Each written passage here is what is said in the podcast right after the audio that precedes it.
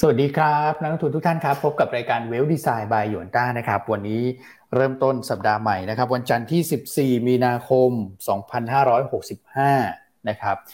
ก็วันนี้ไม่มีเซอร์ไพรส์นะครับพี่อันเข้ารายการตั้งแต่ช่วงต้นเหมือนเดิมนะครับวันศุกร์นี่ต้องบอกว่าสนุกสนานนะครับแล้วก็เข้ามาสร้างสีสันนะแล้วช่วงหลังเนี่ยนะครับพี่อันเข้ามานะหรือว่าวันไหนไม่มาเนี่ยตลาดมันจะเป๋นะแต่ว่าช่วงหลังนี่ถ้าเกิดว่าโอ้โหมาแสดงความมั่นใจกับนักลงทุนเนี่ยเมื่อวันศุกร์เนี่ยนะครับตลาดหุ้นไทยก็ปรับตัวเพิ่มขึ้นได้ค่อนข้างดีเลยนะฮะผมว่าใช้ได้เลยนะเพราะว่าเป็นการปรับตัวเพิ่มขึ้นต่อเนื่องนะครับแล้วก็สามารถขึ้นไปยืนเหนือ1650ได้นะครับเดี๋ยววันนี้มาดูนะครับว่ามันมีพัฒนาการอะไรเกิดขึ้นนะครับในช่วงศุกร์เสาร์อาทิตย์ที่ผ่านมานะครับตั้งแต่คือวันศุกร์แล้วแหละนะครับแล้วเสาร์อาทิตย์เกิดอะไรขึ้นบ้างนะสำหรับสถานการณ์รัสเซียยูเครนนะครับแล้วก็สัปดาห์นี้มีประเด็นเรื่องของการประชุมเฟดนะครับก่อนหน้านี้เราอาจจะบอกว่าก็โอเคเฟดมินิทก็ชัดเจนแล้วนี่นะครับแต่พอ ECB มีท่าทีแบบนี้ออกมานะครับเรื่องของการไทเทนที่ดูเหมือนว่าจะเร็วขึ้นนะฮะต้องมาดูว่าทางเฟดเองเนี่ยกับตัวเลขเงินเฟ้อที่เร่งตัวขึ้นมาด้วยเนี่ยนะครับเขาจะมีมุมมองอย่างไรต่อไปนะครับแล้วก็ทีมหุ้นนะฮะพอพี่อั้นมาคนก็จะนึกภาพว่าเอ๊ะวันนี้จะเอาอาหารอะไรมาให้ฉันทานดีรสชาติแบบไหนดีนะครับทีมจะเป็นยังไงนะครับวันนี้พี่อั้นมีอะไรนำเสนอก็เดี๋ยวรอติดตามในช่วงกลางรายการนะครับโอเคเข้ามาแล้วกดไลค์กดแชร์นะครับ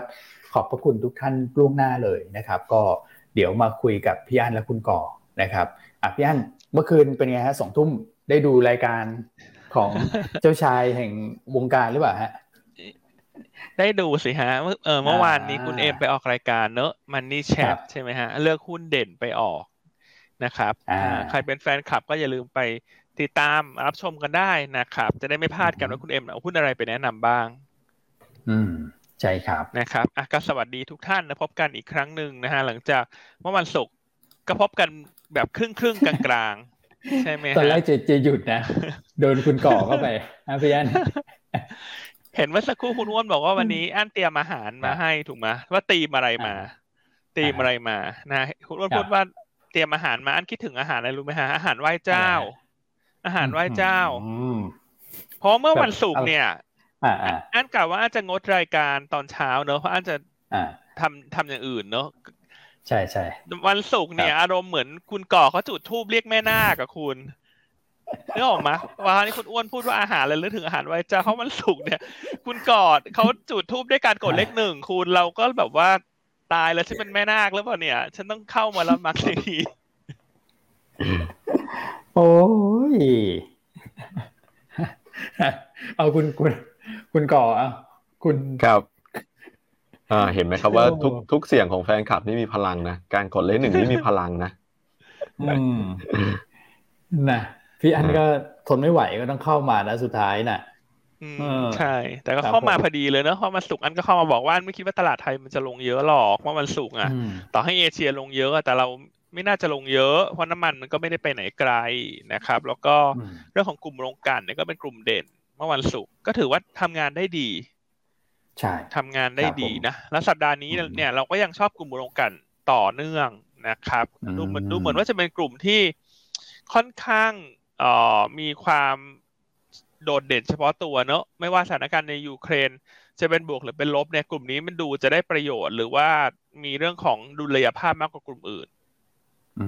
ใช่นะครับก็เดี๋ยวมาเล่าให้ฟังวันนี้นะครับแล้วก็เลือกธีมด้วยวันนี้เรามีธีมแล้วว่าถ้าน้ำมันจะทรงตัวในระดับสูงต่อเนื่องเนี่ยเราควรจะต้องปรับพอร์ตจัดพอร์ตอย่างไรครับผมนะครับสวัสดีทักทายนิดหน่อยนะวันศุกร์ไม่ค่อยได้ทักทายกันเพราะเข้ามาแบบงงๆเนอะเข้ามาเหมือนเป็นลักษณะของเขาเรียกอะไรนี่ฮะเข้ามาแบบว่าครึ่งนึงแล้วกันโอ้ก็สวัสดีพี่สุคินนะพี่เจมส์แจอินเนอะคุณพี่ชัยพงษ์ใช่ไหมนะครับส่วน Facebook เนอะ3ท่านแรกคุณอัญยองคุณมนัสนันคุณกนกวรรณนะครับครับผมโอเคคุณบางออนเนอะเข้ามาคุณบางออนบอกว่าโชคดีอาทิตย์ที่แล้วไม่เจ็บตัวได้ทานค่าขนมเล็กน้อยด้วยเพราะข้อมูลดีๆจากยูนต้าครับผมนะครับให้คุณก่อทักทายบ้างเนอะ หวังว่าวันนี้คุณก่อจะไม่จุดทูบเรียกใครนะไม่ใช่คุณจุดทูบเรียกคุณเอ็มนะเรียกคุณเอ็มอะไรวะคุณเอ็มเขาอาจจะไม่ได้สนใจนะเพราะว่าเขาอาจจะยังไม่ตื่นหรือเปล่านะเราใช้กระแสสังคมกดดันนะครับพี่อันมาจริงนะต้องขอบคุณพี่อันมากเลยนะครับก็วันศุกร์นี้ก็ถือว่าเป็นสีสันผมว่าแฟนๆเนี่ยชอบเลยนะฮะขอบพี่อันเข้ามานะครับเป็นกำลังใจนักลงทุนนะครับแล้วตลาดหุ้นไทยก็ปิดดีด้วยวันศุกร์อ่ะใช่ครับใช่ครับนะฮะนี่ไงฮะคุณธีธนจินดาบอกว่ากำลังรับชมร่วมกับคุณนะฮะอันนี้ไม่ใช่ข้อความอัตโนมัตินะอันนี้พิมพ์มาเองนะฮะอ้าวปกติมันจะมีขึ้นมาใช่ไหมนะคุณก่อใช่ใช่ครับกำลังรับชมอยู่กับเพื่อนเราใช่ครับอันนี้กลัวคนไม่เห็นนะครับก็เลยพิมพ์เข้ามาเองอีกทีนึงเมื่อวานเขาผมทรงใหม่เขาหล่อนะใช่คุณเฟี้ยวอยู่สรุปไม่รู้ว่าพูดอะไรไปแนะนำไม่รู้แต่ว่าไม่รู้เสื้อผ้าหน้าผมพี่แกต้องมาก่อนนะคุณคือเขาแบบจัดเต็มนี้นะได้จริงนะคืออย่างผมเนี่ยไปแบบสภาพแบบโอ้โหแบบเกรงใจพี่หนาวมากเลยแต่คุณเอ็มนี่เขามีความเตรียมความพร้อมนะทั้งข้อมูลเขาแน่นอยู่แล้วแหละนะครับแต่เสื้อผ้าหน้าผมนี่ไม่ได้เลยนะฮะไม่มีหลุดเลยนะมุมกล้องอะไรเนี่ยกินข้าวเนี่ยว่าครั้งหน้าเนี่ยคุณเอ็มออกคู่ใครเนี่ยทางรายการเขาต้องแจ้งไปที่แขกรับเชิญอีกท่านนึงก่อนว่าคุณต้องมาปะทะคุณเอ็มนะคุณให้เตรียมวิกมาใส่เลยถ้าจะสู้คุณเอ็มต้องใส่วิกผมต้องใส่วิกเป็นสีๆเลยคุณถึงจะสู้ได้โอ้ให้สมน้ำสมเนื้อกันหน่อยใช่ไหมโอ้แต่หุ้นเขาซิ่งอยู่นะฟังคุณเอ็มเนี่ยโหหุ้นที่เอาไปแนะนำนี่ซิ่งอยู่เหมือนกันนะแฟนคลับได้ฟังกันไหมเอ่ยผมแอบไปฟังเหมือนกันโหหุ้นซิ่งอยู่ซิ่งฮะไม่แล้วเขามีไปทบทวนก็คือตามสไตล์เราแหละผมว่าผมพี่อั้นแล้วก็คุณเอ็มเนี่ยพอไปปุ๊บก็จะย้อนกลับไปดูว่าเอ๊ะสิ่งที่เราเคยแนะนำมันเป็นยังไงคือรีวิวให้ดูด้วยนะครับมีถูกมีผิดมีอะไรอย่างเงี้ยนะเขาก็รีวิวปุ๊บเสร็จแล้วเขาก็แนะนำของเขาต่อไปนะฮะซึ่งก็ไม่จริงนะฮะอันไม่ใช่คนสไตล์เดียวคุณเอ็มคุณอ้วนนะคืออาจจะย้อนไปรีวิวแค่สิ่งที่อันพูดแล้วมันถูกเนอะสิ่งที่พูดแล้วไม่ถูกก็จะแก้เงียบแหมอาจจะแก้เงียบนะอาจจะพูดแค่สิ่งที่อันพูดแล้วมันถูกอ่ะเดี๋ยวแฟนคลับรู้นะฮะถูกไม่ถูกเราก็นี่แหละ 70% ใช่ไหมตัวเลขนั้นใช่ไหม 70% ชาวนี้เห็นความเห็น2ความเห็นนี้ต้องรีบหยิบขึ้นมาเคลมเนอะอันที่1คุณพี่พิเชษบอกว่า IMF สุดยอดนะเมื่อวันศุกร์ขึ้นอย่างเด่นเลยนะ IMS นะคุณดูสิ 12.5 นะครับใช่แล้วก็คุณพี่ดำรงศักดิ์นะบอกว่าตัดสินใจย้ายมาเทรดที่หยวนต้าแล้วกับคุณพี่ยุทธสาขาบางนานะ IC ที่น่ารักของเราบริการดีมากนะครับครับผมก็เวลคัมสู่ครอบครัวหยวนต้านะฮะพี่ดำรงศักดิ์นะครับครับนะครับขอบคุณมากเลยครับครับผมโอเคนะฮะอ่ะไปเราไปดูภาพตลาดนะครับสรุปภาพตลาดครับผมวันศุกร์ค่อนข้างดีเลยครับพี่อันพี่วันก็ปิดมา11จุดนะครับครับถือว่าทิศทางของเรายังค่อนข้างแข็งแกร่งนะครับในภาวะที่ตลาดแวดล้อมเนี่ยจริงๆวันศุกร์ถือว่าไม่ได้ดีกันเท่าไหร่นะคนอื่นๆนะครับเราถือว่าค่อนข้างเด่นเลยนะครับแต่ว่าข้อสังเกตหนึ่งคือมูลค่าการซื้อขายเริ่มลดลงแล้วนะครับจากระดับแสนล้านเนี่ยวันศุกร์ลงมาเหลือสักประมาณแบบ7-8 หมื่นละนะครับใช่ครับนะฮะแล้วก็จริงๆเนี่ยแถว1660เนี่ยมันก็ยังเป็นแนวต้านเดิมอยู่นะนะครับถึงแม้ว่าจะปรับตัวขึ้นมาได้ค่อนข้างดีแต่ถ้าเกิดว่าถ้าดูเนี่ยนะครับไม่ว่าจะเป็นเส้น10วันก็อยู่แถวนั้นพอดีนะครับ1558-160ประมาณนี้หรือว่าตีเทรนด์ไลน์ที่เราเคยตีไว้เนี่ยมันก็แถวนั้นพอดีเหมือนกันนะครับแล้วมันเป็นจุดที่ค่อนข้างจะผมว่าเป็นจุดวัดใจอยู่เหมือนกันนะครับพี่อันพี่วันครับเนี่ยฮะครับผม มันก็เป็นจุดวัดใจอยู่เหมือนกันวันนี้ถ้าเกิดกระโดดข้ามไปก็ขึ้นไปเทรดโซนบนใช่ครับมันเหมือนข้ามรั้วครับพี่วันถ้ากระโดดข้ามขึ้นไปเนี่ยก็ขึ้นไปเทรดโซนบนนะครับจะ1660 1670นะครับในขณะที่ถ้าข้ามไปเราข้ามกลับมาคือข้ามไปเราอาจจะไม่ผ่านนะครับก็อาจจะเห็นการพักนะครับหรือการถอยลงมาบ้างนะครับใช่ครับให้คุณกรอบพูดถึงกระโดดข้ามรั้วนี่นึกถึงแม่เสือสาวนะครับนะครับกระโดดข้ามรั้วใช่เพราะฉะนั้นก็ลงกลั่นดูดีนะครับแล้วก็แต่ถ้าเมื่อกี้สักครู่คุณกรอบบอกว่ามีกระโดดข้ามไปข้ามมาถูกไหมถ้าข้ามไปข้ามมานี่นึกถึงอะไรรู้ไหมฮะนึกถึงกระโดดหนังยางฮะคุณเพราะว่ากระโดดข้ามไปข้ามมาเดี๋ยวนะฮะใครเคยกระโดดหนังยางขอเลข1เข้ามานะฮะเช้านี้กระโดดหนังยางฮะข้ามไปข้ามมาคุณกรอบพูดแล้วอันสปริงไอเดียมากเลยนะฮะเลข1เข้ามาส่วนคุณเอ็มไม่ต้องกดนะคุณเอ็มนี่อันรู้แล้วว่าเขากระโดดอยู่ละคุณเอ็มไม่ต้องกดเลข1คือกระโดดหนังยางเป็นการเล่นนะเป็นการเล่นบางท่านอาจจะไม่ทันคืออะไรนะครับก็จะเอาหนังยางมาร้อยต่อกันนะนะครับแล้วก็ยืน2ฝั่งแล้วก็กระโดดกลับไปกลับมาอะไรผู้หญิงชอบเล่นนะนะครับส่วนผู้ชายจะเป็นคนร้อยหนังยางให้เพื่อแบบไปจีบผู้หญิงอะไรอย่างเงี้ยไม่ใช่ฮะต้องไม่ใช่ฮะถ้าเด็กผู้หญิงเนี่ยเขาเล่นกระโดดหนังยางถ้าเด็กผู้ชายเขาเล่นหมากเก็บคุณโอ้เดี๋ยวหมากเก็บเด็กรุ่นใหม่ทันมั้ยฮะคุณเคยเล่นหมากเก็บกันไหม2คนโอ้โหผมเป็นคนดูครับคืออันชอบเล่นมากนะหมากเก็บเนี่ยมีหมากเก็บมีกระโดดหนังยางมีอะไรอย่างงี้นะนะครับโอ้โหโอเคอันนี้คุณพี่เจมส์แจอินนี่เขาเป็นสายกระโดดหนังยางนะคุณเขาเลข1เข้ามาด้วยนะคุณแซมมี่ลีนะเห็นไหมคุณเห็นไหมอันบอกแล้วน้องเด็กผู้ชายเด็กผู้ชายเขาเล่นกระโดดหนังยางกันคุณเยี่ยนหลอกถามเลยโอเคฮะขอบคุณไปต่อนะครับครับผมครับสรุปเรามาเล่นกระโดดหนังยางได้ยังไงเนี่ยอ๋อมันมาจากเรื่องกระโดดข้ามรั้วใช่ไหมกระโดดข้ามรั้วกับกระโดดไปกระโดดมาคุณก่อเชิญคุณก่อกระโดดกลับไปฮะคุณก่อครับผมหุ้นเนี่ยก็มีสีสันนะครับในกลุ่มพลังงานแหละเมื่อกี้ที่พี่แอนบอกแล้วลงกลั่นค่อนข้างมีสีสันเหมือนกันนะครับหรือว่าอย่างปตท. Family นะครับ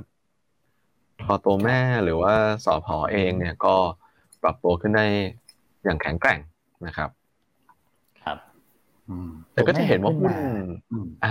ใช่ครับพี่อ้วนแล้วก็จะเห็นว่าหุ้นไซส์กลางไซส์เล็กหลายๆตัวเนี่ยวอลุ่มเยอะเหมือนกันนะพี่อ้วนครับมันสุกอ่ะใช่ครับไอนอกอย่างเงี้ยโอ้ครับวอลุ่มเยอะอยู่ปิดออฟไฟล์ได้นะครับใช่ครับครับผมนะ TTA เนี่ยครับครับผมครับโอเคโอ้สลับมามีสีสันนะไซส์กลางไซส์เล็กครับผมใช่ครับนะฮะเพราะในแง่ของกระแสเงินทุนเนี่ยนักลงทุนต่างชาติขออภัยครับกองทุนในประเทศนะครับกลับมาขายครั้งแรกในรอบ3วันแต่ขายไม่เยอะถือว่าเสมอตัวแหละจริงๆแล้ว40กว่าล้านเองนะครับ30 40ล้านนะครับไม่ได้เยอะเท่าไหร่ส่วนต่างชาติซื้อต่อเนื่องวันที่2นะครับประมาณ 3,000 กว่าล้านครับรายบุคคลก็ขายออกมานะครับต่างชาติลองฟิวเจอร์ค่อนข้างเยอะด้วยเหมือนกัน 14,000 สัญญานะครับครับส่วนตราสารหนี้ช่วงนี้ยังเห็นการขายที่ต่อเนื่องอยู่6วันติดแล้วครับ1,700 ล้านบาทครับครับผมนะฮะโอเคครับผม SBL เนี่ยเริ่มลดระดับมาแล้วหมายถึงว่าในแง่ของมูลค่ารวมนะครับครับจากที่ SBL กันหนาแน่นแบบ 9,000 10,000 นะครับตอนนี้ก็ลงมาเหลือสักประมาณ 6-7,000 ละปตท.นะครับปตท. NVDR บ้านปู CPALL แล้วก็สผ. 4 จาก 5 อันดับแรกนี่คือพลังงานเหมาไปหมดเลยครับครับผมนะNVDR เป็น Net Buy นะครับวันศุกร์ประมาณสัก 2,000 กว่าล้านนะครับอันดับ1คือ TTA ขึ้นมาเลยครับผมครับนะครับตามด้วยไทยออยล์นะครับ SCG Packaging BBL แล้วก็ Advance ครับไทยออยล์ก็เด่นนะฮะเพราะว่าตอนแรกเนี่ยพวกเปิดตลาดยังเสมอตัวอยู่ นะครับถ้าเกิดดูจากกราฟเนี่ยทรงตัวนะครับมีย่อมาสักช่อง2ช่องอะไรประมาณนี้นะครับแต่สุดท้ายก็เร่งตัวขึ้นไปนะแล้วก็ปิดที่เกือบจุดสูงสุดของวันนะฮะคือค่อยๆขยับขึ้นมาเรื่อยๆนะสังเกตว่าช่วงหลังเนี่ยอัตราเร่งการปรับขึ้นดูเหมือนว่าจะชะลอนะครับแต่ว่าก็ยังขยับขึ้นมาเรื่อยๆและเผลอแป๊บเดียวเนี่ยนะครับจะกลับมาช่วงนี่แหละฮะช่วงที่เราไซด์เวย์ก่อนที่จะถูกกระทบจากเรื่องของสถานการณ์รัสเซียยูเครนนั่นนะแป๊บเดียวเองนะครับผมรวมถ้าเกิดเทียบในช่วงเวลาเดียวกันนะตอนนั้นเซตอยู่ประมาณ 1,700 นะครับแต่ตอนนี้เซตอยู่ประมาณ 1,660 ใช่ไหมครับห่างกันประมาณสัก40จุดแต่ไทยออยล์เนี่ยกลับมาที่เดิมแล้วนะฮะตอนนี้กลับมาที่เดิมแล้วกลับมาค่อนข้างจะใกล้เคียงกับที่เดิมแล้วใช่ครับครับครับผมโอเคฮะค่อนข้างที่จะแข็งแกร่งนะสำหรับตัวของโรงกลั่นนะครับส่วนฝั่งขายล่ะ NVDR ครับผมฝั่งขายนะครับ SCB IVL BDMS บ้านปูแล้วก็ PTT GC นะครับครับ BDMS แม้ว่าจะอยู่ฝั่งขาย NVDR นะแต่ว่าวันศุกร์ปิดไฮนะครับ BDMS นะครับใช่ไปเปิดมาบวก50แล้วก็มีย่อลงไปนะฮะลงไป 24.6 แล้วก็ดันมาปิดไฮ 25.5 ได้สวยฮะครับ BDMS ครับผมนะครับโอเคครับผมโอเคไปดูที่ตลาดหุ้นต่างประเทศกันสักนิดนึงนะครับภาพรวมอย่างที่บอกเอเชียเนี่ยไม่ได้เด่นเท่าไหร่นะวันศุกร์เนี่ยนะครับจริงๆหลายๆตลาดเนี่ยภาพรวมเป็นการปรับลงด้วยซ้ำนะครับจะมีเราเนี่ยถือว่าทำได้ค่อนข้างดีกว่าคนอื่นๆครับผมนะครับ year to date เราก็คือกลับมาที่เดิมอะนะครับผลตอบแทนเราเนี่ยฮะครับเนี่ย 0.02% ก็คือที่เดิมแหละนะครับกลับมาที่เดิมในขณะที่หลายๆตลาดเนี่ยโอ้โห year to date ยังหนักอยู่นะครับติดลบไปค่อนข้างเยอะเหมือนกันครับตลาดฮ่องกงตลาดจีนตลาดฮ่องกงเนี่ยต้นปีทำท่าตั้งท่าจะมาดีนะครับปีนี้ครับผมแต่พอช่วงนี้เองก็อ่อนลงไปอีกแล้วครับนะครับช่วงนี้ก็มีเรื่องข่าวเรื่องของหุ้นเทคก็โดนขายแล้วนะครับแล้วก็มีข่าวหุ้นจีนที่ไปลิสต์ที่อเมริกาใช่ไหมครับพี่อันช่วงนี้ใช่ครับคุณก่อก็มีหลายๆบริษัทนะก็คือทำไม่ได้ตามเกณฑ์บัญชีของทางด้านสหรัฐนะฮะก็เขาก็มีการประกาศ delist นะครับหุ้นจีนที่เป็น listed ในสหรัฐอยู่ออกมานะก็เลยทำให้ไม่เกิดแรงขายหุ้นเทคในตลาดหุ้นฮ่องกงอย่างต่อเนื่องนะฮะอย่างวันนี้ก็หุ้นกลุ่มเทคก็ลงต่อเนาะหลายๆตัวก็ปรับตัวลงนอกจากนั้นเนี่ยก็ยังมีแรงกดดันนะฮะเรื่องของจีนกับฮ่องกงเนี่ยช่วงนี้ตลาดหุ้นน่าจะ underperform เพราะว่าเรื่องของสถานการณ์โควิดนะฮะในเมืองจีนกับฮ่องกงเนี่ยมันที่มันเร่งตัวกลับขึ้นมานะครับก็ล่าสุดเนี่ยจีนก็ประกาศล็อกดาวน์เมืองเซินเจิ้นนะครับซึ่งมีประชากรรวมกันสักประมาณ 17.5 ล้านคนนะครับหลังจากยอดโควิดเมื่อวานนี้เนี่ยผู้ติดเชื้อรายวันเพิ่มขึ้นมาเป็นประมาณ 3,000 กว่าคนขณะที่ฮ่องกงเนี่ยระดับอยู่ที่ประมาณ 30,000 คนครับผมนะครับก็จีนก็เลยประกาศล็อกดาวน์เซินเจิ้นอย่างน้อย1สัปดาห์นะครับซึ่งเซินเจิ้นตรงนั้นก็มีความสำคัญเพราะเป็นฐานผลิตหลักพวกสินค้าเทคโนโลยีด้วยนะฮะเช่นผลิตชิ้นส่วนต่างๆให้พวก iPhone ต่างๆเพราะฉะนั้นวันนี้เนี่ยตลาดหุ้นจีนฮ่องกงเนี่ยก็ลงเพราะเรื่องพวกนี้แหละเรื่องกลุ่มเทคลงเรื่องกฎระเบียบความกังวลเรื่องหุ้นที่ listed ในสหรัฐที่เป็น ADR เรื่องของการปิดเซินเจิ้นเนอะทำให้กลุ่มเทคก็จะกระทบเรื่องของรายได้ถูกไหมครับแล้วก็เรื่องของสถานการณ์โควิดนี่แหละที่กดดันครับเซินเจิ้นนี่เขาปิดถึงวันที่20ใช่ไหมครับพี่อันถึงวันที่20เขาบอกว่าโอ้วันอาทิตย์เขาบอกว่าปิดอย่างน้อย1สัปดาห์แล้วก็จะให้ประชากรในเมืองเนี่ยมาตรวจโควิดนะโดยมีแผนตั้งเป้าว่าจะตรวจทั้งหมด3รอบครับคือตรวจ3รอบนะคุณคนนึงที่คุณต้องตรวจ3ครั้งนะคือ2วันตรวจทีอ่ะก็ต้องบอกว่าจีนก็เก่งนะแบบว่าสามารถตรวจอะไรที่เป็นลักษณะแบบแมสได้ขนาดนี้นะครับครับผมตรวจคัดกรองมาพี่กาจิก็แชร์เข้ามาในเรื่องว่านอกจากสถานการณ์โควิดแล้วก็มีตัวของสายพันธุ์ใหม่ใช่ไหม BA2 นะฮะ BA2.2 เหรอฮะเขาเรียกอย่างนี้ใช่ไหมฮะครับอันนี้ก็ที่มาหลังจากโอไมครอนอีกทีหนึ่งนะครับก็ทำให้การระบาดเร็วขึ้นอีกนะครับอันนี้เขาเป็นสายพันธุ์ผสมระหว่างโอไมครอนกับเดลต้าใช่ไหมคุณก่อตัวเนี้ย BA2 2.2 ครับไม่แน่ใจเหมือนกันครับพี่อันว่าเป็นตัวนั้นหรือเปล่านะครับครับโอเคเนาะแต่ยังไงก็ขอให้ประเทศไทยก็อย่ามีอะไรใหม่ๆเกิดขึ้นแล้วกันนะครับครับแค่นี้ตลาดหุ้นก็ผันผวนอยู่แล้วใช่ฮะครับผมโอเคอันนี้มันเป็นสายพันธุ์ย่อยครับพี่อันสายพันธุ์ย่อยของโอไมครอนอีกทีหนึ่งก็คือเป็นโอไมครอนที่กลายพันธุ์ไปมันก็เลยเร็วขึ้นนะเร็วขึ้นนะครับก็วันนี้ตลาดหุ้นฮ่องกงปรับตัวลงไปอันนี้ตอบคำถามแล้วหลายท่านก็ถามเข้ามาว่าทำไมลงเกือบ 3% แล้วเนี่ยนะครับก็จะมีอยู่ทั้งหมดประมาณสัก3เรื่องราวนะที่พี่อั้นฉายภาพให้ฟังไปนะครับส่วนตลาดหุ้นสหรัฐตอนแรกก็เล่นบวกนะเล่นบวกเลยพี่อั้นนะครับแต่สุดท้ายกลับมาปิดลบนะฮะคือตอนแรกเนี่ยเหมือนเรามีความหวังเหมือนกันนะครับประธานาธิบดีทั้ง2ฝ่ายเนี่ยทั้งรัสเซียยูเครนดูเหมือนว่าจะให้ความเห็นที่ทำให้เรามีความหวังนะเกี่ยวกับเรื่องของพัฒนาการในการเจรจาที่น่าจะดูเป็นบวกมากขึ้นแต่อาจจะไม่ได้บอกรายละเอียดออกมานะฮะว่าบวกด้านไหนบ้างนะครับแต่เขาก็มองว่ามันดูจะเป็นบวกมากขึ้นนะแต่สุดท้ายก็เรื่องของการหยุดยิงเนี่ยมันยังไม่ได้หยุดนะพี่อันนะครับก็ยังแบบค่อนข้างตึงเครียดนะในแง่ของสถานการณ์นะครับใช่ครับคือเมื่อวันศุกร์ช่วงค่ำๆเนี่ย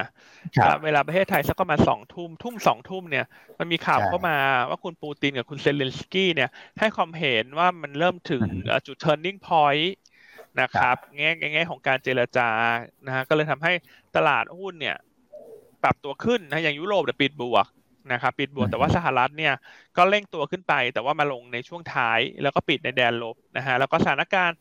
ในช่วงวันเสาร์อาทิตย์เนี่ยก็ยังไม่ได้มีอะไรคืบหน้ามากนักนะฮะก็ยังเห็นการปะทะกันนะครับแล้วก็อย่างเช่นบริเวณเมืองที่ใกล้ๆกับทางด้านของโปแลนด์เนี่ยซึ่งเป็นฐานทัพของยูเครนก็ถูกรัสเซียโจมตีนะครับก็อันนี้ก็อาจจะสร้างความกังวลเพิ่มเติมว่าถ้ามันฉลับไปโดนโปแลนด์เนี่ยมันจะทำให้วงของสงครามเนี่ยจะลุกลามเข้าสู่ระดับ NATO เพราะว่าโปแลนด์เนี่ยเป็นหนึ่งในประเทศ NATO แต่อย่างไรก็ตามนะฮะเช้านี้เนี่ยก็ดูเหมือนว่าจะมีข่าวบวกเข้ามานะครับว่าทางด้านตัวแทนในการเจรจานะฮะที่เป็นระดับผู้ช่วยของประธานาธิบดีนะฮะของคุณปูตินกับคุณเซเลนสกี้เนี่ยก็ออกมาให้ความเห็นคล้ายๆกันว่ามีความคืบหน้านะครับก็ทำให้เช้าเนี่ยดาวโจนส์ฟิวเจอร์เลยรีบาวขึ้นมาเป็นบวกนะครับแต่อย่างไรก็ตามความกังวลกับข่าวดีเนี่ยในสัปดาห์นี้น่าจะผสมผสานกันต่อเนื่องนะคือข่าวดีก็คือคนก็คงคาดหวังเรื่องของสถานการณ์ที่มันดีขึ้นนะฮะแต่ว่ามันคงมีข่าวร้ายสลับแต่ข้อดีในสัปดาห์นี้เนี่ยคือถ้าไปพิจารณาเทียบกับ2สัปดาห์ที่ผ่านมาเนี่ยนะซึ่งตอนนี้สงครามในยูเครนเนี่ยเข้าสู่วันที่19ใช่ไหมฮะแต่อันนั้นไม่ผิด18-19ประมาณนี้นะครับคือถ้าไปเทียบกับ2สัปดาห์ที่แล้วเนี่ยมันคงเป็นข่าวร้ายมากกว่าข่าวดีคือต้องบอกว่าแรกๆเนี่ยคือข่าวร้ายคือ 100% ถูกไหมเพราะว่าเข้าไปลุกรานเขาแล้วหลังจากนั้นก็จะมีข่าวดีแซมบ้างแต่ว่าสัดส่วนของข่าวร้ายเนี่ยจะเยอะกว่าคือสัก80-90%นะฮะข่าวดีอาจจะสัก10-20แต่สัปดาห์นี้เนี่ยสิ่งที่เราคาดละกันเราคิดว่าน่าจะมีบาลานซ์มากขึ้นละนะครับเนื่องจากว่าสถานการณ์มันลากยาวมาแล้วในระดับหนึ่งสัปดาห์นี้ก็จะมีข่าวดีสัก30ข่าวร้ายสัก70อะไรเงี้ยนึกออกไหมฮะข่าวร้ายก็คง60-70ข่าวดี30-40นะครับอย่างข่าวล่าสุดเช้านี้ก็เป็นหนึ่งในข่าวดีที่เข้ามาช่วยส่วนข่าวลบก็อาจจะมีเรื่องของรัสเซียนะฮะที่เขาบอกว่าเขาไปขอความช่วยเหลือจากจีนให้ส่งอาวุธยุทโธปกรณ์ให้เขาหน่อยนะครับซึ่งพอมีข่าวนี้เข้ามาเนี่ยสหรัฐก็รีบด่วนเลยนะฮะวันนี้ก็จะมีการเจรจากันระหว่างเจ้าหน้าที่จีนกับสหรัฐครับนะครับประเด็นในประเด็นดังกล่าวนะแต่ว่าโดยส่วนตัวเนี่ยคิดว่าจีนน่าจะวางตัวเป็นกลางนะครับจีนคงจะไม่ได้ส่งอาวุธยุทโธปกรณ์อะไรให้รัสเซียหรอกอันนี้ความเห็นส่วนตัวนะเพราะฉะนั้นว่าสัปดาห์นี้ข่าวดี ข่าวร้ายมันก็ยังมีอยู่แต่ว่าสัดส่วนหรือว่าน้ำหนักของข่าวดีอันเชื่อว่ามันจะมากขึ้นมากขึ้นแต่ข่าวร้ายจะยังเยอะกว่านะแต่ข่าวดีมันจะเริ่มมากขึ้นละนะครับเพราะฉะนั้นต้องติดตามว่าถ้ามีการตกลงกันได้เรื่องของการหยุดยิงเนี่ยอันนี้ก็จะเป็นข่าวดีที่ทุกท่านรอคอยทั่วโลกอยู่ครับผมนะครับส่วนอีกประเด็นหนึ่งในสัปดาห์นี้เนี่ยก็จะเป็นเรื่องของการประชุมเฟดใช่ไหมครับคุณก่อใช่ครับพี่อันก็คือจะเป็นคืนวันพุธใช่ไหมคุณก่อใช่ครับพี่อันคืนวันพุธครับคาดการณ์ยังไงคุณก่อคือเรื่องดอกเบี้ยเนี่ยอันนี้ก็คงมองตรงกันอยู่แล้วนะครับในตลาดว่าน่าจะขึ้น25 basis point นะครับแต่ว่าสิ่งที่สำคัญกว่าคือเรื่องของประมาณการเศรษฐกิจมากกว่าเพราะว่าเดือนนี้เองเนี่ยก็จะมีการเปิดเผยตัวของประมาณการเศรษฐกิจด้วยนะครับเป็นการประชุมในเดือนสิ้นไตรมาสนะครับถามว่าสิ่งที่อยากเห็นคืออะไร1สำคัญก็คือเรื่องของเงินเฟ้อเพราะว่า ECB ประชุมสัปดาห์ที่แล้วปรับเงินเฟ้อให้ดูแล้วปรับขึ้นมาเยอะด้วยนะครับเฟดจะมีมุมมองอย่างไรนะครับจะเอาเงินเฟ้อขึ้นจากเดิมเยอะไหมนะครับอันนี้สำคัญเลยแล้ว2ก็คือว่าดอทพลอตก็จะเปิดเผยมาด้วยครับงั้นก็จะเห็นภาพแล้วว่าปีนี้เนี่ยสรุปแล้วเนี่ยการขึ้นดอกเบี้ยเนี่ยจะเกิดขึ้นกี่ครั้งนะครับก่อนหน้านี้ก็อาจจะ5 6 7อย่างเงี้ยนะครับ5ครั้ง6ครั้ง7ครั้งอย่างเงี้ยนะครับซึ่งอันนี้เราจะได้เห็นมุมมองของเฟดละว่าเขามองว่าจะขึ้นได้กี่ครั้งสำหรับปีนี้นะครับครับผมโดยสรุปคือการประกาศขึ้นดอกเบี้ยในการประชุมครั้งนี้อยู่ในคาดการณ์ของตลาดอยู่แล้วแต่ว่าสิ่งที่ตลาดอยากเห็นมากกว่าคือเรื่องของประมาณการเศรษฐกิจประมาณการเงินเฟ้อแล้วก็ดอทพลอตครับผมครับเดี๋ยวรอดูนะครับเรื่องของประมาณการเศรษฐกิจที่จะออกมานะครับผมคืนวันพุธก็เช้าวันพฤหัสบ้านเรานะคุณก่อใช่ครับครับใช่ครับโอเคนะครับอันนี้ก็จะเป็นประเด็นรัสเซียยูเครนนะพี่อั้นก็อัปเดตให้ฟังนะครับแล้วก็มีเรื่องของเฟดนะฮะที่จะต้องติดตามในสัปดาห์นี้นะครับส่วนถ้าเกิดว่าดูเรื่องของตัวเลขเศรษฐกิจอื่นๆนะจริงๆเนี่ยสัปดาห์นี้ก็เป็นสัปดาห์ของการประชุมธนาคารกลางเหมือนกันนะฮะนอกจากเฟดแล้วก็จะมีอังกฤษมีญี่ปุ่นนะที่จะประชุมกันแต่ว่าน้ำหนักคงจะอยู่ที่เฟดมากกว่านะครับแล้วก็สถานการณ์รัสเซียกับยูเครนก็ยังเป็นประเด็นหลักในสัปดาห์นี้นะครับแต่ว่าจะน้ำหนักในแง่ของการลงทุนเนี่ยอย่างช่วง2สัปดาห์ที่ผ่านมาต้องบอกว่าประเด็นรัสเซียยูเครนนี่ 100% เลยพี่อันนะครับแต่ถ้าเกิดว่าเรามองสัปดาห์นี้น้ำหนักอาจจะเหลือสัก 60-70 ได้มั้ยแล้วก็ให้เฟดหน่อยใช่ครับคือสัปดาห์นี้เนี่ยมันก็จะมีข่าวของการประชุมเฟดเข้ามาช่วยแซมนะครับจากเดิมที่2สัปดาห์ที่ผ่านมาเนี่ยน้ำหนักหลักของตลาดเนี่ยก็คือปัจจัยเรื่องยูเครนนะคือปกคลุมไปเลย 80-90% แล้วก็จะมาในโซนข่าวลบซะเป็นส่วนใหญ่แต่สัปดาห์นี้เนี่ยมันจะมีเรื่องของเฟดมาถ่วงน้ำหนักด้วยแล้วประเด็นเรื่องยูเครนเนี่ยมันก็คงจะมีทั้งดีและลบสลับกันคือดีน่าจะเริ่มมากขึ้นนะครับฉะนั้นก็ต้องติดตามเนาะแต่ความผันผวนแน่นอนว่าพอมีประเด็นใหม่ๆเข้ามาเพิ่มเติมนะครับผันผวนก็จะยังคงสูงอยู่ในสัปดาห์นี้ครับนะครับโอเคอ่ะสลับมาตอบคำถามนิดนึงคุณแสนสนุกบอก AJ ผันผวนฟรีแล้วนะคะยินดีด้วยนะครับAJ ก็ถือไปก่อนนะฮะแนวโน้มแต่ว่า1ต้องบอกว่างบสวยนะครับงบสวยแล้วก็มีเรื่องของคุณณัฐมนใช่ไหมฮะเรื่องอิหร่านใช่ไหมฮะก็มีประเด็นข่าวฮะเรื่องของฐานทัพของสหรัฐที่เท่าที่สถานทูตสิสถานทูตของสหรัฐใช่ไหมในอิรักนะน่าจะเป็นสถานทูตก็เหมือนโดนขีปนาวุธถล่มนะในช่วงสุดสัปดาห์ที่ผ่านมาครับนะครับก็ดูตามข่าวเขาบอกว่าอิหร่านออกมาแสดงความรับผิดชอบเนอะแต่อันก็ไม่รู้ว่าจริงๆแล้วยังไงเนอะแต่ก็มีข่าวจริงครับพี่ณัฐมนนะครับครับนะครับซึ่งอันนั้นคือถล่มสถานทูตอิรักสถานทูตอเมริกันในอิรักนะครับอ๋อในอิรักแล้วช่วงนี้ช่วงนี้มันอันว่าจังหวะอะไรมันก็เยอะแหละหลายเรื่องก็อาจจะมีเรื่องของการสร้างสถานการณ์ขึ้นมาประกอบด้วยเนาะอย่างเช่นเกาหลีเหนือก็ทดสอบยิงขีปนาวุธใช่ไหมครับแล้วเห็นในข่าวหนึ่งถ้าจะไม่ผิดอะไรนะประเทศอะไรที่เขาบอกว่าเขายิงมิสไซล์ผิดนะไปโดนปากีสถานอ่ะอินเดีย ใช่ไหมฮะเห็นว่าช่วงนี้ข่าวสารต่างๆมันก็จะเยอะเนอะครับผมแต่เราก็อยู่ที่นี่แหละฮะให้น้ำหนักเนี่ยนะครับตอนนี้ก็ยังอยู่ที่รัสเซียกับยูเครนนะครับโอเคนะฮะ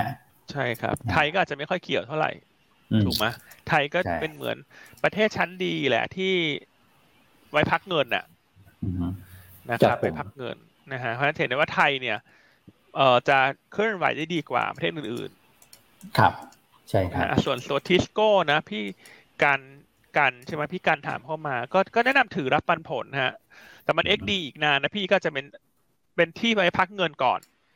สำหรับตัวTiscoแต่ถ้าเมื่อใดที่เขามีการหยุดยิงอ่ะสมมติเขาประกาศหยุดยิงแล้วตลาดจะรีบาวเนี่ยสมมติถ้าอันถือTiscoอยู่เนี่ยอันถ้าเป็นอันนะพอTiscoเขาไม่ลงเขาไม่ขึ้นไม่ลงก็อยู่ตรงเนี้ยถ้าเป็นอันเนี่ยอันจะสวิตช์ไปตัวอื่นๆนะ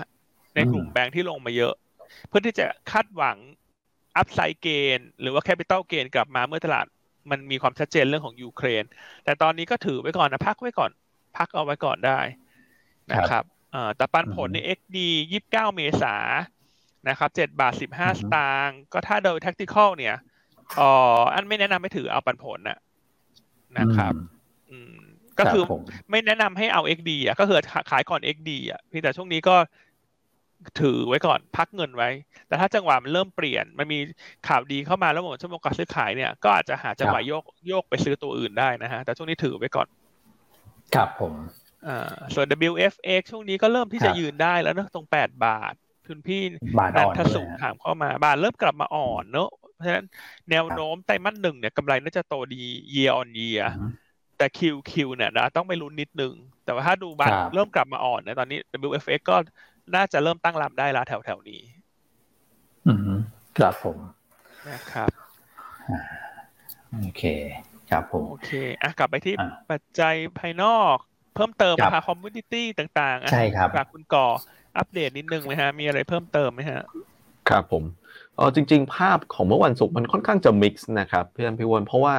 หุ้นยุโรปฟื้นอเมริกาลงคอมมูนิตี้เนี่ยน้ำมันฟื้นนะครับแต่ทองลงครับนะครับคือภาพแบบมันไม่ได้ไปด้วยกันซะทีเดียวเพราะว่าถ้าเกิดว่ามีความกังวลเนี่ยสิ่งที่จะเกิดขึ้นคืออะไรหุ้นยุโรปต้องลงก่อนถูกไหมครับครับน้ำมันต้องขึ้นแล้วทองต้องขึ้นในลักษณะที่พร้อมๆกันแต่ว่าภาพวันศุกร์เนี่ยมันค่อนข้างจะมิกซ์กันไปหมดเลยนะครับทั้งตลาดหุ้นที่สลับกันขึ้นลงนะครับคอมมูนิตี้ก็สลับกันขึ้นลงเหมือนกันครับนะครับก็ในคุณก่อครับพี่ว่าครับผมว่าส่วนนึงเนี่ยคือตลาดมันรับข่าวมาพอสมควรแล้วเนาะคือเราอยู่กับเรื่องนี้เมื่อกี้ที่พี่อันก็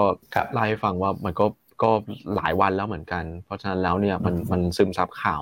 มาพอสมควรแล้วคือสถานการณ์จริงๆถามว่าก็ยังมีการสู้รบอยู่แหละนะครับ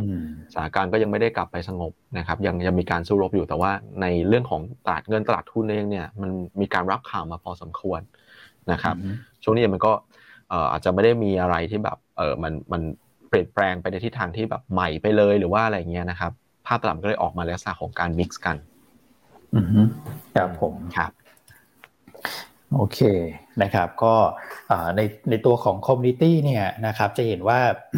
พวกสีแร่เหล็กอะไรพวกนี้ยังขยับขึ้นนะฮะ BDI ขึ้นนะ BDI ก็อันนี้เพิ่มเติมจากที่คุณก่อเล่าให้ฟังไป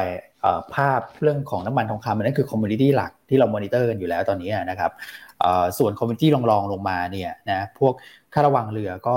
เพิ่มขึ้นเป็นวันที่5นะครับแต่ว่าอัตราเร่งการเพิ่มขึ้นเนี่ยจะเริ่มชะลอตัวลงนะครับซึ่งเมื่อวันศุกร์เนี่ยนะครับกลุ่มเรือเทกองก็ถือว่าเป็นอีกกลุ่มหนึ่งที่ค่อนข้างเด่นนะครับคราวนี้พออัตราเร่งการปรับขึ้นของเรือเทกองเนี่ยมันเริ่มชะลอตอบคำถามก่อนว่า TTAP เชื่อขึ้นเพราะอะไรนะครับก็คือขึ้นตามค่าระวังที่มันปรับตัวเพิ่มขึ้นทำไมถึงขึ้นก็เพราะว่าเขาคาดว่าน่าจะมีเรื่องของการแย่งในตัวของเรือขนส่งเกิดขึ้นมานะครับแต่ประเด็นก็คือตอนนี้นะครับค่าระวังเนี่ยมันเริ่มขึ้นนิ่งแล้วนะครับอันที่2ก็คือ G เนี่ยปิดตัวของท่าเซินเจิ้นไปนะครับเพราะฉะนั้นเนี่ยธุรกรรมการขนส่งเนี่ยมันอาจจะชะลอตัวชั่วคราวนะครับแน่นอนว่าค่าระวางมันคงขยับขึ้นแหละนะแต่ว่าเรื่องของวอลลุ่มเนี่ยมันจะดรอปลงนะก็เลยคิดว่าเรือเทกองเนี่ยที่ขึ้นมาแรงก็อาจจะแตะเบรกนิดนึงสำหรับวันนี้ นะครับส่วนถ้าเกิดว่าเป็นเรือน้ำมันอันนี้อีกประเภทหนึ่งละนะครับอย่างพีมามารีนเนี่ยขึ้นไปโดนขายนะครับตอนนี้ก็อยู่แบบ6บาทกลางๆก็เดี๋ยวรอประชุมนักวิเคราะห์วันนี้นะครับก็คงจะได้ทราบแหละนะว่าแนวโน้มผลประกอบการจะเห็นภาพการฟื้นตัวเหมือนที่เราคาดการณ์หรือเปล่านะครับแล้วเดี๋ยวผมอัปเดตให้อีกทีนึงนะครับส่วนนิกเกิลฮะนิกเกิลนะครับก็ที่ปิดไปนะฮะแล้วตอนแรกกะว่าจะกลับมาเปิดวันศุกร์นะครับปรากฏว่าวันศุกร์ยังเปิดไม่ได้นะยังเปิดไม่ได้นะครับมันก็เลยทำให้ตัวของนิกเกิลเนี่ยยังปิดอยู่คราวนี้ LME บอกว่าเดี๋ยวรอนิดนึงเพราะว่ามันมีเรื่องของการเคลียร์โพซิชั่นที่ยังไม่จบเขาไม่อยากให้มันกระทบกับ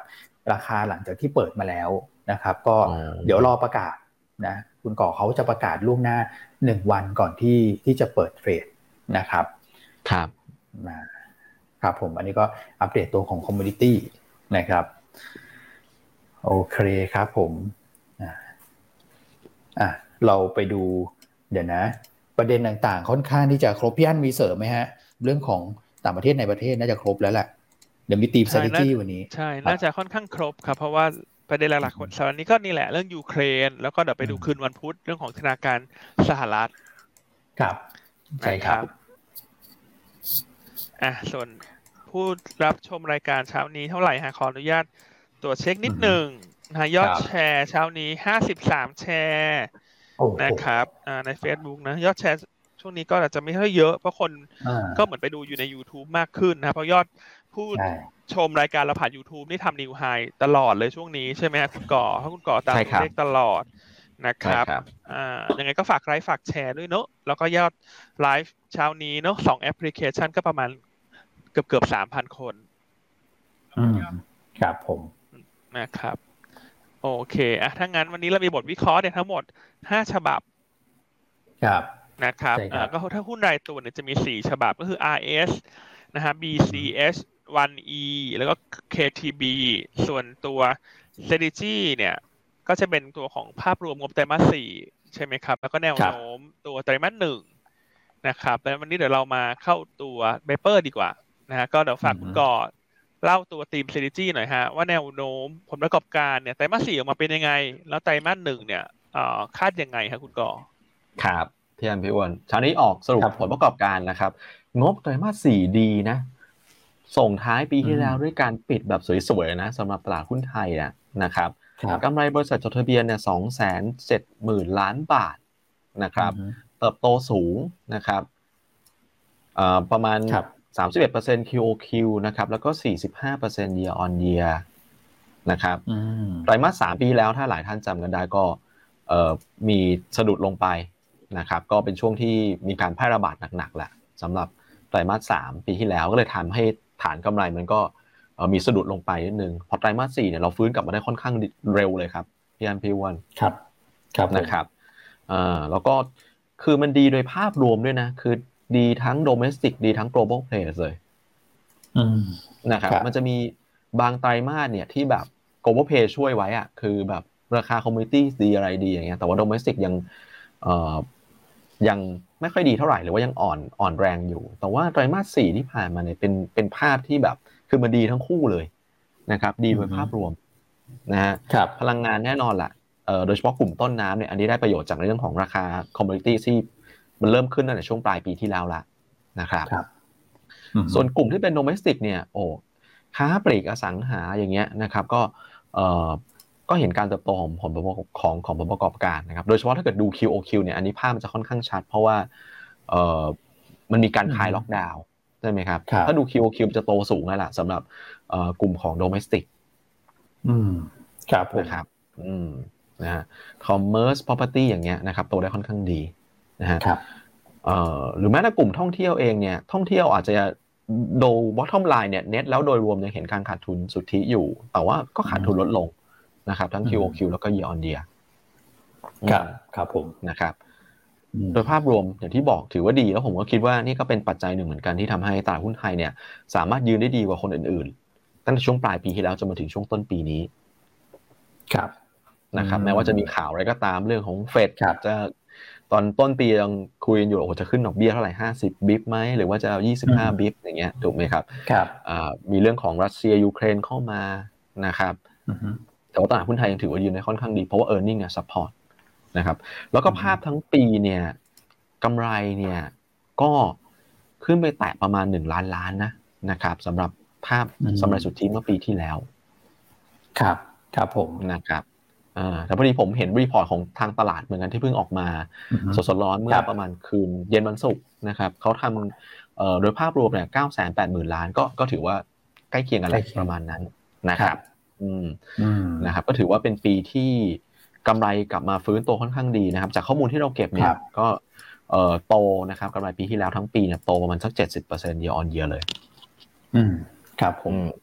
นะครับคราวนี้ถ้าเกิดมาดูต่อในช่วงของตอนนี้เองเนี่ยมันต้องบอกว่าสถานการณ์มันอยู่ในช่วงชุลมุนพอดีอ่ะนะครับสถานการณ์เรื่องรัสเซียยูเครนเนี่ยเข้ามาในช่วงที่งบเราก็กำลังออกถูกไหมครับนักวิเคราะห์ก็จริงๆเพิ่งงบออกก็เพิ่งมีปรับประมาณการอะไรกันแล้วก็มาเจอเรื่องนี้อีกแล้วเรื่องของราคาพลังงานที่มันสูงแบบโอ้โหพุ่งปรี๊ดเลยครับนะครับเพราะฉะนั้นตอนนี้ผมต้องบอกเลยว่าถ้าดูในแง่ของการประเมินนะครับไม่ว่าจะเป็นคอนเซนแซสนะครับหรือว่านักวิเคราะห์ในตลาดผมว่าช่วงนี้มันเป็นช่วงที่แบบสถานการณ์ยังค่อนข้างชุลมุนอยู่ทั้งนั้นประมาณการผมว่าอาจจะยังไม่ได้นิ่งเท่าไหร่นักนะครับแต่อย่างของเราเองเนี่ยสัปดาห์ที่แล้วเนี่ยที่คุณแม็กมาพรีเซนต์ก็คือเรื่องของผลกระทบใช่ไหมครับจากราคาพลังงานที่เพิ่มสูงขึ้นเราก็ทำเป็นเซนซิทิวิตี้ให้ดูนะก็น่าจะพอเห็นภาพเบื้องต้นละนะครับครับผมแต่ตอนนี้ผมอาจจะยังปกติถ้าเกิดมี paper earnings ผมก็จะพูดถึงเรื่อง consensus ว่า consensus ประเมินยังไงอะไรยังไงสำหรับกำไรตลาด EPS ถูกไหมครับแต่ว่าตอนนี้ผมอาจจะยังไม่ได้หยิบตรงนั้นมาพูดเพราะว่าตอนนี้ผมว่ามันยังอยู่ในช่วงที่แบบตัวเลขมันอาจจะยังไม่นิ่งเท่าไหร่เพราะว่าสถานการณ์ก็ยังเกิดขึ้นอยู่นะครับครับผมนะฮะแต่เราก็เริ่มเห็นเหมือนกันว่าหลังจากงบออกเนี่ยถ้าเกิดไปดูในหุ้นรายตัวเนี่ยก็เห็นการปรับประมาณการขึ้นนะครับของกลุ่มที่เป็นลักษณะของกลุ่มโดเมสติกนะโดยส่วนใหญ่นะครับครับผมเนี่ยค้าปลีกของ CPALL ก็ติดท็อป 10 ด้วยเหมือนกันในเซต100ที่มีการปรับขึ้นนะครับโดยกลุ่มธนาคารนะครับ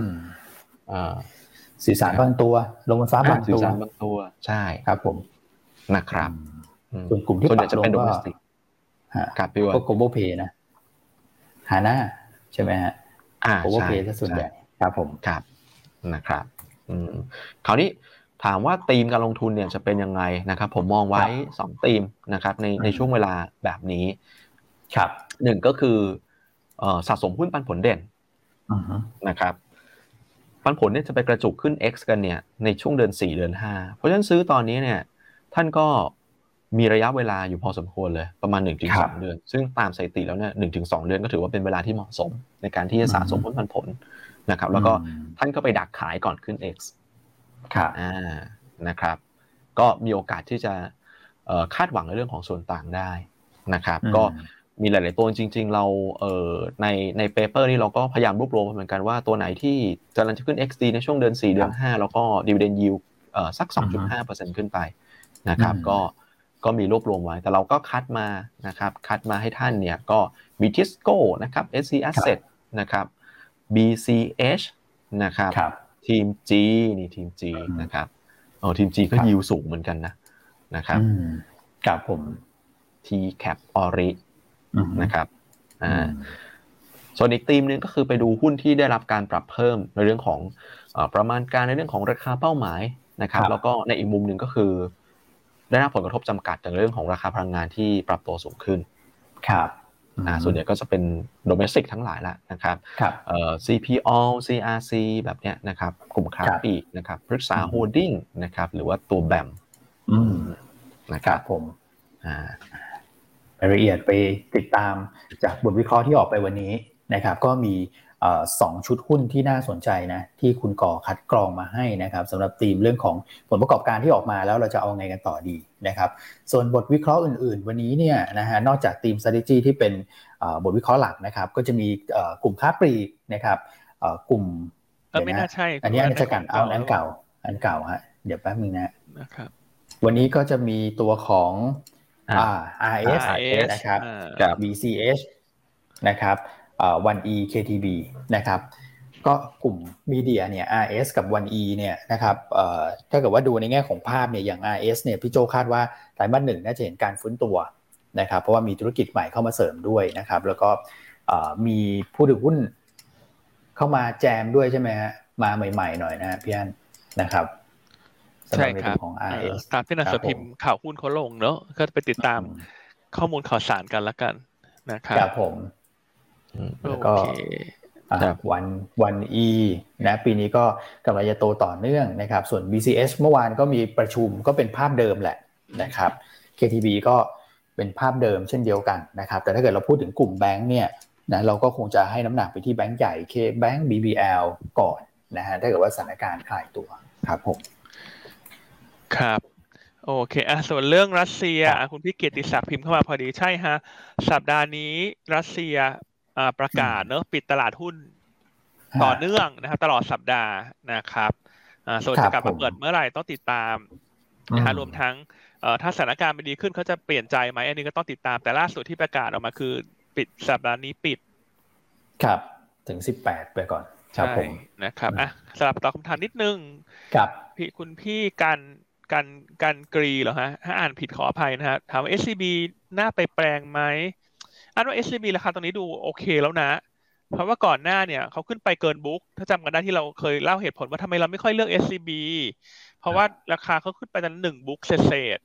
นะบุ๊กเขาอยู่ประมาณ129เราก็เลยคิดว่าตัวอื่นต่ำบุ๊กก็แนะนำตัวต่ำบุ๊กดีกว่าแต่ตอนนี้ SCB เนี่ยลงมาเหลือ115อาจจะว่าส่วนหนึ่งอาจจะขี้เกียจไปแปลงเป็น NV เป็น SCBX หรืออะไรก็แล้วแต่กันไปนะเพราะทุกครั้งแหละหุ้นทุกตัวที่เวลามีการเปลี่ยนถ่ายไปสู่โฮลดิ้งมันจะเกิดการสลับปรับพอร์ตนะฮะก็ราคาปัจจุบัน SCB เนี่ยเขาอยู่สักประมาณ 0.9 บุ๊กครับนะครับเพราะฉะนั้นในเชิงพื้นฐานถือว่าเริ่มมีระดับที่น่าสนใจอีกครั้งหนึ่งนะฮะโดยเฉพาะยิ่งถ้ามันถอยลงไปต่อนะครับเพราะคนที่ซื้อ SCB ตอนนี้เนี่ยอย่าลืมไปแปลงเป็น SCBX นะครับซึ่งเขาจะให้แปลงได้ถึงช่วงกลางเดือนเมษายนนะฮะที่เราเล่าไปแล้วในสัปดาห์ที่แล้วก็อย่าลืมนะฮะอันนี้เป็นสิ่งที่ต้องทำนะนะครับเพราะไม่เช่นนั้นถ้าท่านไม่ไปแปลงเนี่ยหุ้นที่ท่านถือจะไม่มีสภาพคล่องครับครับผมนะครับมันจะถูกดีลิสต์ออกไปนะสำหรับตัว SCB เดิมนะครับครับผมโอเคฮะตอนนี้ก็ประมาณสัก 0.9 บุ๊กนะสำหรับตัวของ SCB ครับผมใช่ครับมาก็ยังไงก็อย่าลืมไล่เรียงกันครับสอบถามเจ้าหน้าที่ IC นะเรื่องทำเอกสารซึ่งอันเข้าใจว่าช่วงนี้น่าจะแสดงเจตจำนงได้แล้วนะใช่ไหมฮะเรื่อง tender offer เดี๋ยวขอเช็คนิดนึงใช่ครับ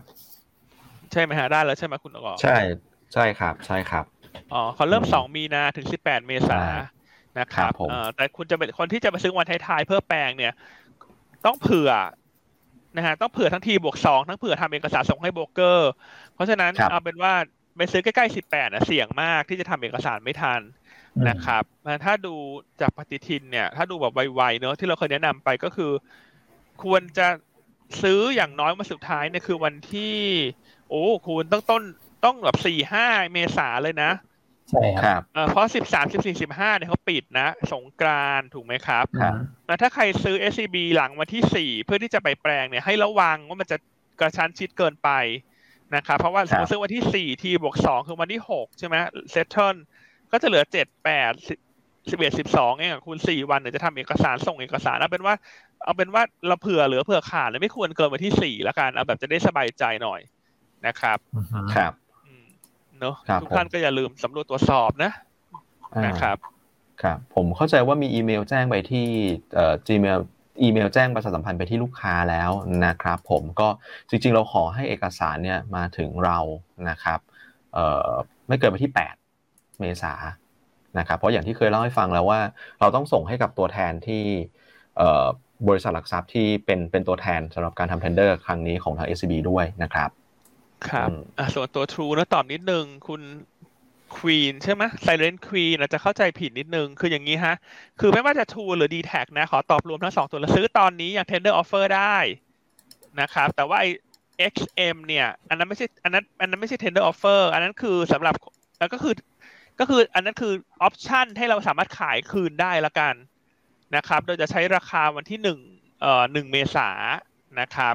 เป็นราคารับซื้อคืนอีกราคาหนึ่งนะครับสำหรับคนที่ได้สิทธิ์ XM แล้วก็ไปโหวตโนนะครับแต่ถ้าการประชุมวันที่4 เมษายนเนี่ยโหวต Yes เนี่ยคนที่มีสิทธิ์ดังกล่าวจะสามารถขายหุ้นคืนที่ราคาวันที่1 เมษายนได้นะครับซึ่งอันนี้คนละส่วนกับ Tender Offer Tender Offer คือสิ่งที่ประกาศไปแล้วซึ่งทุกคนมีสิทธิ์ที่จะขายนะครับเมื่อเขาเข้าสู่ช่วงประกาศตั้งโต๊ะซื้อนะครับโอเคเนาะอธิบายประมาณนี้ไม่แน่ใจเคลียร์หรือเปล่าน่าจะเคลียร์นะก็คือ Tender Offer เขากำหนดมาแล้วทุกคนมีสิทธิ์ขายแต่ถ้าจะขายราคาที่1เมษายนเนี่ยมันต้องมีสิทธิ์ไปประชุมแล้วเราโหวตโนถึงจะมีสิทธิ์ไปขายสำหรับหุ้นทั้ง2ตัวซึ่งราคาที่1เมษายนกับราคา Tender Offer จะคือคนละราคากันนะราคาวันที่1เมษายนเรายังไม่รู้เพราะว่าตอนนี้ยังไม่ถึงนะครับแนะนำประมาณนี้เนาะนั่นครับผมนะครับยังไงถ้าไม่เคลียร์ก็พิมพ์ถามเข้ามาเพิ่มเติมได้โอเคครับผมมาดูที่ร้อยเรียงกันนิดนึงแต่ละเซกเตอร์ครับผมครับผมครับเดี๋ยวให้คุณก่อดูภาพตลาดก่อนวันนี้เซ็ตแบ่งในกรอบไหนฮะคือเหมือนที่บอกช่วงต้นรายการเลยครับว่าเราอยู่ในจุดที่ก้ำกึ่งพอดีนะฮะมาถึงแนวต้านเพราะฉะนั้นถ้าเกิดว่าเรากระโดดข้ามไปเนี่ยก็มีโอกาสที่จะขึ้นไปเทรดโซนที่ขยับขึ้นไปนะครับ1660 1670นะครับแต่ถ้าเกิดว่าข้ามไปไม่ได้เนี่ยก็อาจจะเห็นการย่อพักลงมาบ้างนะครับแต่ว่าพักก็คงจะไม่ได้แรงอะไรนะครับก็มองกรอบ1650 1660นะครับนี่มันอยู่ตรงจุดแบบจุดเส้นแบ่งพอดีอ่ะนะครับครับผม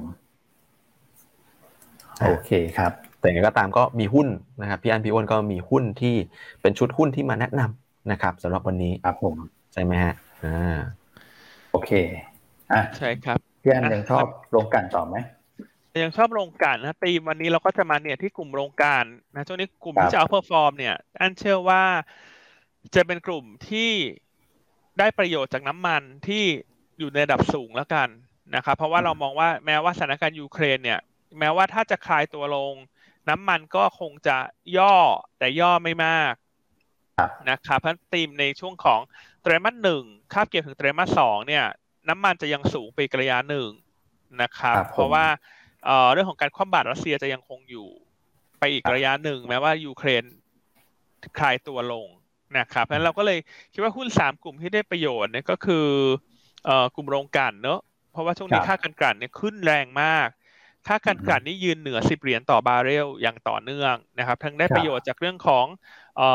จีนที่จะลดการส่งออกน้ำมันสำเร็จรูปในเดือนหน้าทั้งเรื่องของกลุ่มโรงไฟฟ้าที่เขาเปลี่ยนมาใช้น้ำมันดีเซลในการผลิตไฟฟ้านะครับเพราะว่าตัวราคาของ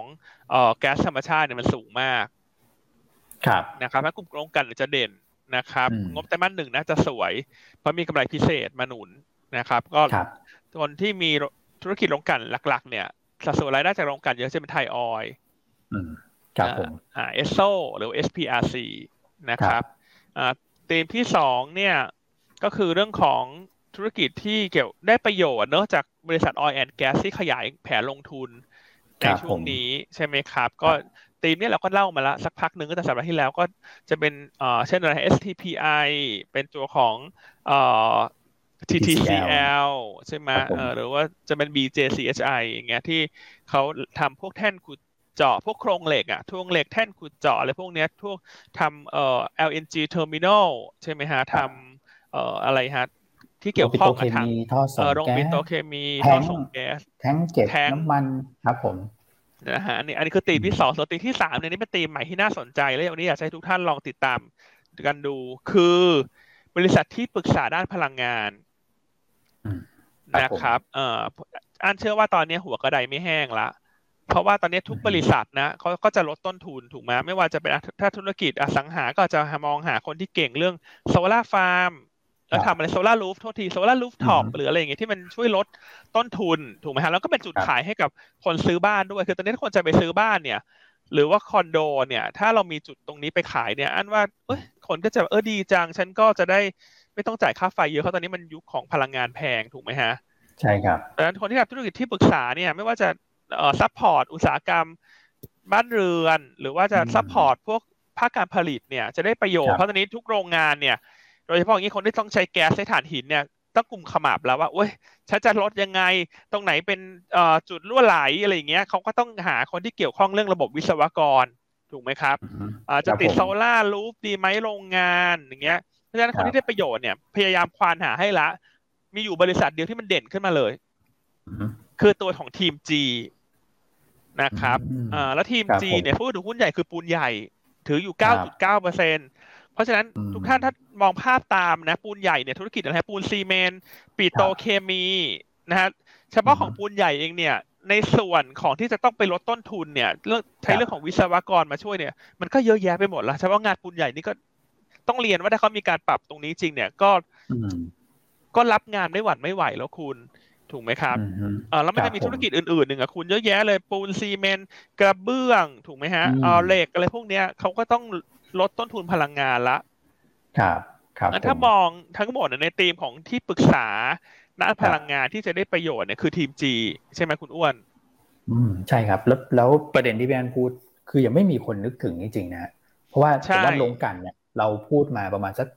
2-3 วันแล้วนะครับแล้วก็พวกเนี่ยฮะโรงสร้างไอ้พวกการก่อสร้างเราก็พูดกันมาก่อนหน้านี้เหมือนกันแต่ว่าที่ปรึกษาเนี่ยครับมันสำคัญเหมือนกันนะน่าคิดเหมือนกันฮะใช่คือธีมที่1กับ2เนี่ยเราคอมาแล้วสักระยะนึงสัปดาห์ที่แล้วแต่ธีมที่3วันนี้อันนั้นเป็นธีมใหม่ที่น่าสนใจและอีกประเด็นนึงที่อาจจะเน้นให้ทุกคนไปลองไปทำการบ้านต่อดูนะคือตอนนี้ธุรกิจโดยรวมเนี่ยได้รับผลกระทบจากเงินเฟ้อถูกไหมเงินเฟ้อต้นทุนพลังงานขึ้นราคาวัตถุดิบแพงเพราะฉะนั้นทุกเซกเตอร์เนี่ยมันโดนกระทบหมดไม่มากก็น้อยแต่ว่าทีม G ข้อดีเลยเนี่ยเป็นธุรกิจที่ asset light คือ asset ที่เป็น fixed asset น้อยถูกไหมฮะต้นทุนหลักคือต้นทุนด้านบุคลากรอันนี้อาจจะคล้ายๆธุรกิจโบรกเกอร์นะเพราะฉะนั้นผลกระทบเนี่ยในแง่ของต้นทุนการผลิตก็อาจจะไม่ได้เกี่ยวข้องนักเพราะหลักๆเป็นคนเนาะหลักๆเป็นคนถูกไหมครับแล้วถ้าได้รับงานเพิ่มขึ้นค่าจำนวนวิศวกรที่เขามีอยู่มันรองรับงานได้ในจำนวนที่มันมากกว่ารายได้ที่เคยทำได้ในช่วงเนี้ยเขาก็ไม่ได้ต้องจ้างคนเพิ่มคุณอ้วนนึกออกมาใช่ครับถ้าเกิดว่ารายได้ที่เพิ่มขึ้นเนี่ยมันจะไหลลง bottom line เยอะนั่นหมายความว่า net margin จะดีขึ้นอย่างเร็วสำหรับธุรกิจเหล่านี้นะถูกไหมครับเพราะว่าสมมติคนมีคน100คนคุณรับงานได้2,000 ล้านอันนี้ติ้งต่างนะติ้งต่างตุ๊กตาถูกไหมฮะแต่ว่าช่วงก่อนหน้าเนี่ยรายได้คุณอาจจะแค่ 1,500ถูกไหมครับคุณก็มี capacity เหลือ500นะถูกไหมครับแต่ตอนนี้พอดีมามันเข้ามาเนี่ยอาจจะไม่ได้ต้องจ้างคนเพิ่มแต่มันรับงานขึ้นไปได้ถึง 2,000 ล้านไงเพราะใน500ล้านที่มันเพิ่มเนี่ยกำไรเนี่ยมันจะเพิ่มมากกว่าต้นทุนที่เพิ่มขึ้นถูกไหมครับเพราะอันนี้มันเป็นอีกองค์ประกอบหนึ่งที่เราชอบทีม G เพราะว่าต้นทุนหลักๆเนี่ยเป็นเรื่องของบุคลากรซึ่งเราคิดว่าเขารองรับตัวสเกลงานที่มันมากกว่ารายได้ปัจจุบันอยู่แล้วนะครับภาพนี้น่าสนใจเลยครับพี่อันครับผมนะฮะเพราะวันนี้ไปดูกันแล้วถ้าตัวใหญ่นี่เราชอบโรงกันนะฮะแล้วก็ถ้าตัวเล็กกลางเนี่ยเราคิดว่าทีม G เด่นให้ลองไปติดตามดูเพราะว่าทีม G เนี่ยฐานะการเงินแข็งแกร่ง Net Cash Company PE 15 เท่าDividend Yield 6% ครับใช่ไหมครับแล้วสำหรับปี64เนี่ยยังไม่ขึ้น X ด้วยสำหรับปี65เนี่ยเราคาด 6% สำหรับปี64เนี่ยจะขึ้น X วันที่5พฤษภาคม15สตางค์ยิวกี่เปอร์เซ็นต์นะคุณอ้วน15สตางค์เดี๋ยวนะฮะ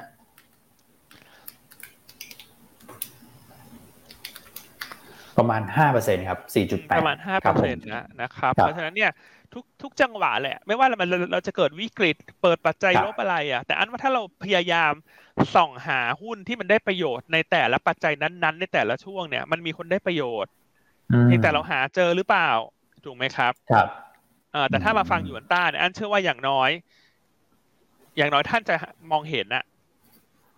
นะฮะแต่ชอบไม่ชอบก็ไปทำกันบ้านกันต่อแต่ว่าเราก็มีแนวคิดประมาณนี้นะฮะแล้วเราคิดว่าเขาน่าจะได้ประโยชน์ครับโอเคเพราะฉะนั้นวันนี้ก็เลยกลับมาที่ตัวหุ้นเนอะเมื่อกี้เราเล่าไปแล้วว่าเราแนวคิดในการเลือกหุ้นวันนี้เราเลือกยังไงละเอียดแล้วเพราะวันนี้เลือกก็คือเลือกไทยออยล์เลือกท็อป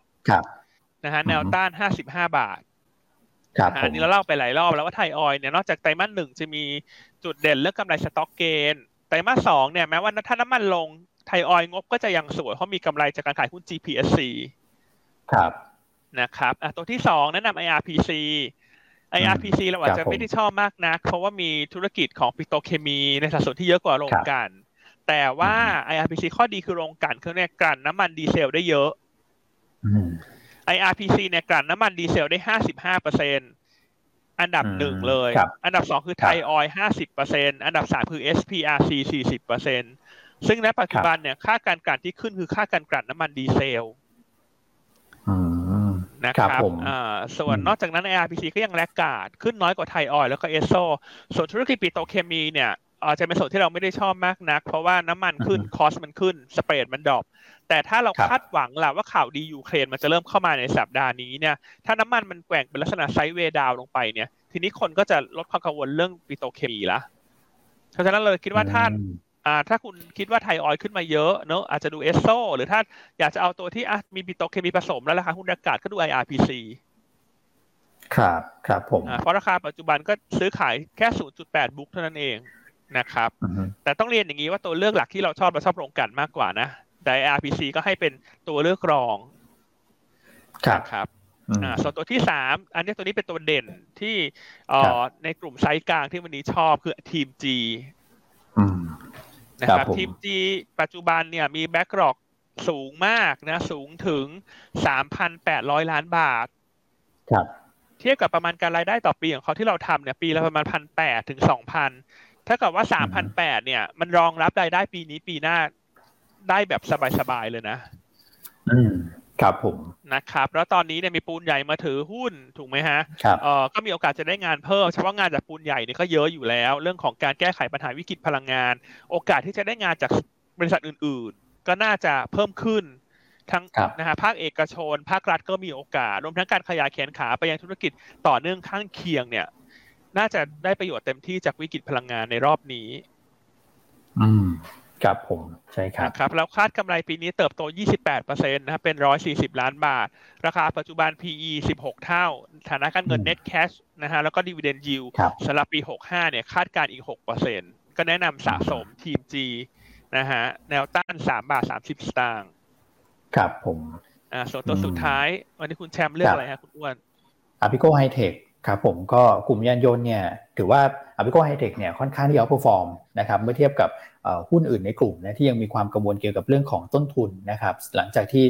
ผู้บริหารออกมาให้ความเห็นนะครับแล้วก็พี่โจเองก็ให้ความเห็นควบคู่กันไปเนี่ยนะครับว่างบไตรมาส1น่าจะเห็นการเติบโตที่ดีนะครับตอนนี้ PE ก็8เท่านะ 7.6 เท่านะครับปันผล 4% ต่อปีนะครับแนวต้านทางเทคนิคที่คุณแชมป์ให้ไว้เนี่ยก็คือ 24.70 สตางค์นะครับก็เรายังให้เป็นท็อปพิกนะของกลุ่มยานยนต์ต่อเนื่องนะครับนะครับตัวทีม G นี่คุณอ้วนเป็นคน cover เองด้วยนะคุณอ้วนมีประเด็นเสริมไหมฮะที่อาจจะเล่าอาจจะไม่ได้เชิงลึกเท่าคุณอ้วนเพื่อคุณอ้วนจะเสริมว่าพี่อัน cover เองอะฮะละเอียดมากแล้วผมชอบประเด็นที่พี่อันเปรียบเทียบกับธุรกิจโบรกเกอร์นะคือในช่วงที่แบบเราต้องการเรื่องของความการลงทุนเยอะๆตอนโควิดนะฮะคนก็วิ่งหาโบรกเกอร์หัวกระไดไม่แห้งจริงนะผมแบบเห็น IC แบบโอ้โหแต่ละท่านนี่คุณเหนื่อยมากกับเรื่องของการเปิดบัญชีอันนี้ก็พี่อันเปรียบเทียบได้เห็นภาพเลยครับว่าตอนนี้คนจะวิ่งหาเรื่องของการประหยัดพลังงานแล้วมันเป็นอย่างนั้นจริงๆนะครับหัวกระไดไม่แห้งนะฮะครับผมโอเคเนาะหมดเวลาละจริงๆก็อยากจะเล่าอะไรเพิ่มแต่เดี๋ยวมันแชร์กันต่อพรุ่งนี้ละกันพรุ่งนี้ดีกว่าครับผมพรุ่งนี้ดีกว่านะแต่อยากจะให้ไปดูแหละทุกโอกาสทุกวิกฤตมันก็มีหุ้นได้ประโยชน์เสียประโยชน์หุ้นตัวไหนมันอาจจะได้ประโยชน์เพิ่มเติมเนี่ยถ้าเรามองเห็นก่อนเนี่ยมันก็จะได้เปรียบในการลงทุนอันนี้คือมองเห็นก่อนแน่นอนฮะเพราะว่ามีที่แรกที่เดียวที่พูดถึงวันนี้นะครับโอเคครับผมครบถ้วนครับพี่อั้นโอเคถ้างั้นวันนี้หมดเวลาแล้วนะฮะต้องขอไปก่อนแล้วเดี๋ยวให้คุณแชมป์มาต่อเดี๋ยวพรุ่งนี้เรามาพบกันใหม่นะครับสวัสดีครับสวัสดีครับสวัสดีครับ